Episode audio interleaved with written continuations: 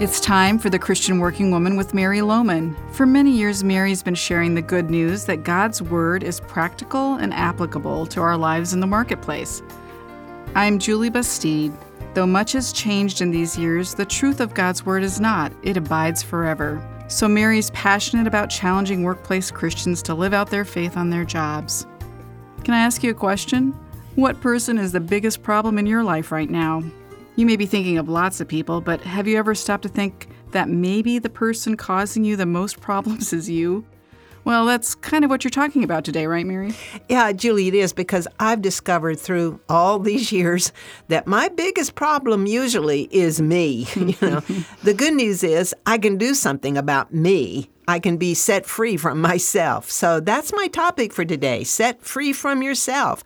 I think it's a message of great hope. Mm, well, you've piqued our curiosity, so we're ready to hear about what we need to do about the person who causes us the most trouble ourselves. Would you agree that often the most difficult person in your life, the one who holds you back and keeps you saddled with your past, the one who gets in your way of moving forward to do great things for God, the one who floods your mind with the wrong thoughts, continually sending you wrong messages about yourself, is you? you know, if we're honest, I think most of us will answer, My biggest problem is me. Reminds me of the old song, Not my brother, not my sister, but it's me, O oh Lord, standing in the need of prayer. At the core of most of our issues is our own self. We either create or exacerbate most of our troubles. Now, this really should come as good news because we can do something about ourselves with God's help. That means that we can be set free from ourselves if and when we decide to take God at His word and claim the victory that's ours in Christ. Jesus said, You will know the truth, and the truth will set you free. Free from error, free from bad choices, free from the consequences of untruth. If indeed truth sets you free, then the converse is true. Error keeps you in bondage in any area of your life where you are in bondage, it's because you're believing something that is not true or refusing to believe what is true. And yet, if you look around you, if you look in your own heart, you'll discover that frequently we don't seek after truth. In the Bible, we find that people suppressed the truth, exchanged it for lies, rejected the truth, refused to love the truth, denied the truth, just to mention a few. That's been going on through all of history, and it certainly continues today. In fact, in our culture, truth has become relative.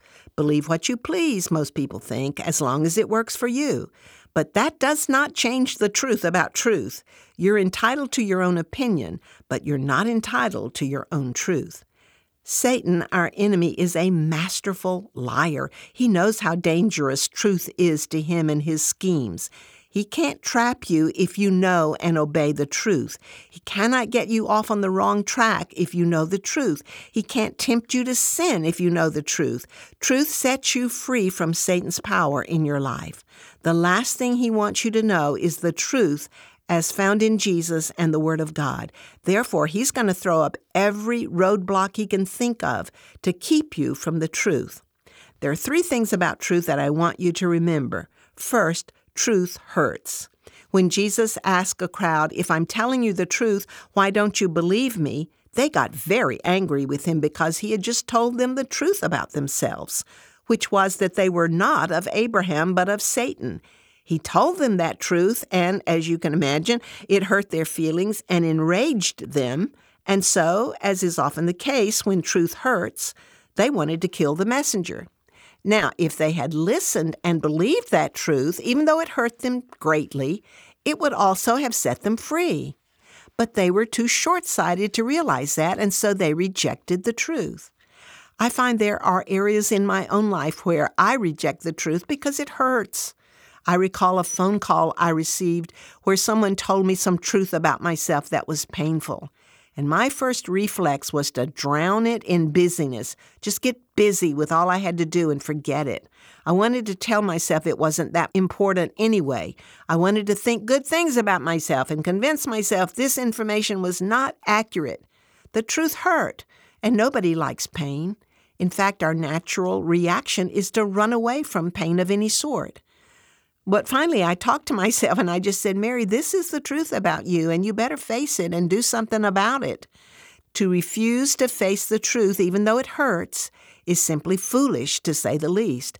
Truth sets you free, but it can also hurt. If you refuse to take the pain of truth, then it can never set you free.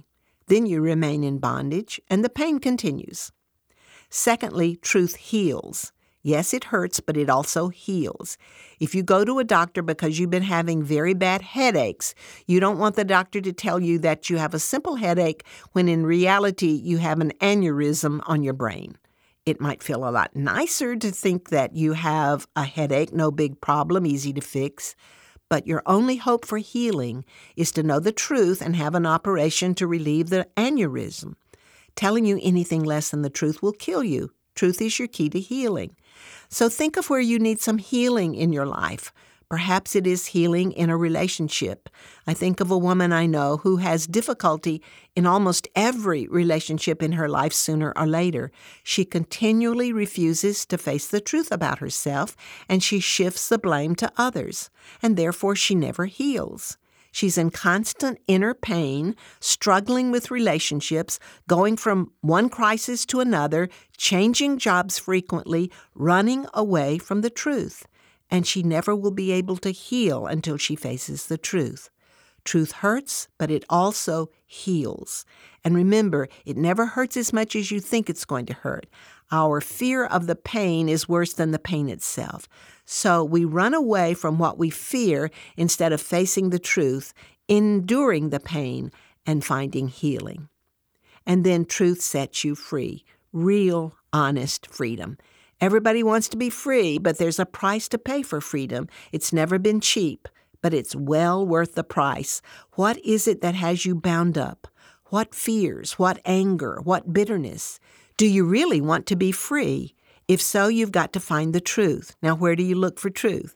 Jesus said it in John 18:37, "For this reason I was born, and for this I came into the world, to testify to the truth.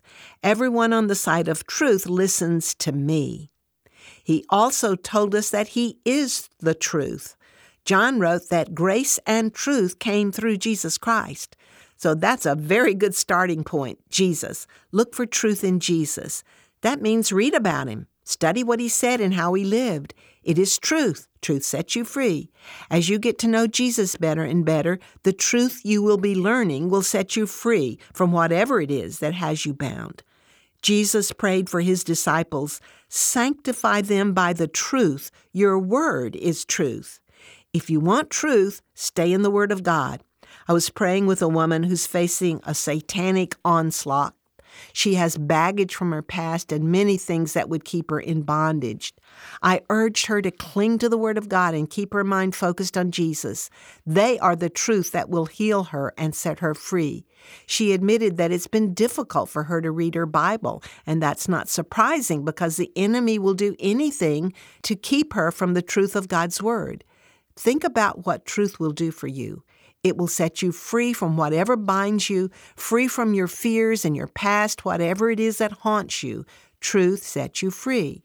As I said at the beginning, most of our troubles are because we bring them on ourselves or we allow them into our lives. We truly need to discover where we are in bondage to ourselves and ask God to set us free.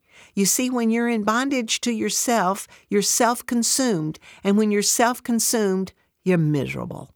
Self absorption leads to discouragement and depression and every kind of dysfunction. Yet we live in a society and culture that continually encourages us to be self consumed.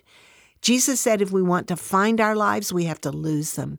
It's one of the great paradoxes of the Christian life. We find by losing, we live by dying, dying to ourselves, getting ourselves out of the way, becoming intentional about losing ourselves in service to others, and making an effort every day not to be consumed with ourselves.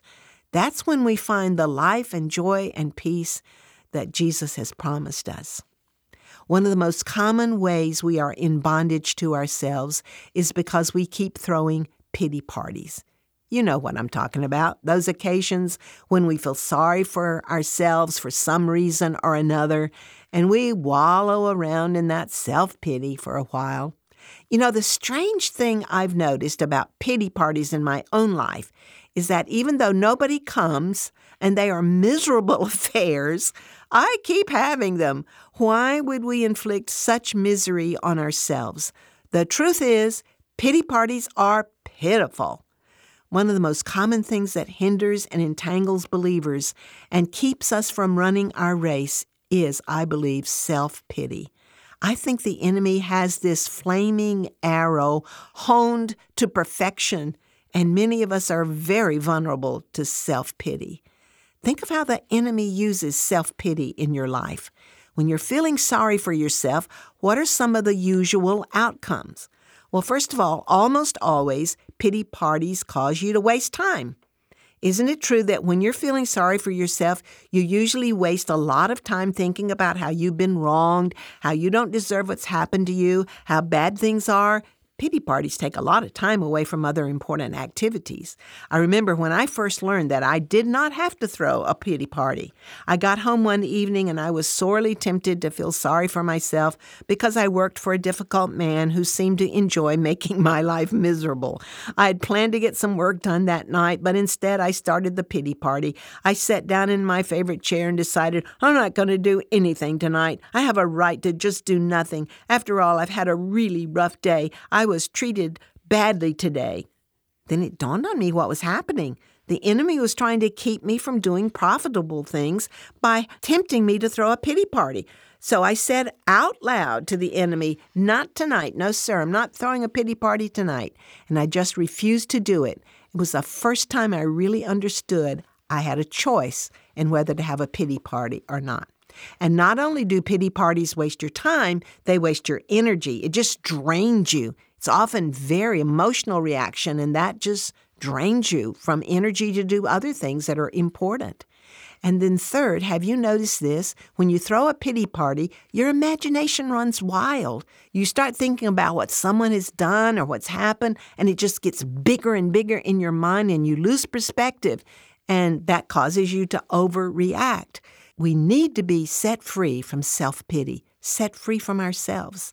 I just want to encourage you to pay attention this week to how often you start to have a pity party. And as soon as you recognize that tendency, talk to yourself. Say, Stop it. You don't have to throw a pity party. And start reciting all you have to be thankful for and see how quickly that pity party peters out. Thankfulness will drive out self pity and keep you from all of its harmful consequences. I really have found this to be true in my own life, and I just want to encourage you to really not let self pity become a habit in your life. Next week, I'll talk further about how we need to be set free from ourselves. As I often say to myself, self is not your answer, Mary. Self is your problem. That's a good way to put it, Mary. Self is our problem. This is helpful, and we'll look forward to your further suggestions next week on how to be set free from ourselves. We have many resources available for you on our website, and one that goes along with Mary's topic today is a booklet called The Freedom of Self Forgetfulness. It's a quick read, and it addresses this issue of being set free from ourselves.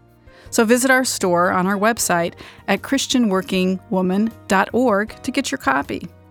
And also, while you're there, check out the Bible studies that we have available. Whether you're looking for a study to use by yourself or in a group, there are many great options. And again, our website is ChristianWorkingWoman.org. And if you need some encouraging biblical content as you're scrolling through your social media posts, please add Christian Working Woman to your feed. You can find us on Facebook and Instagram. Well, be sure to join me, Julie Bastide, and Mary Lowman next week for The Christian Working Woman.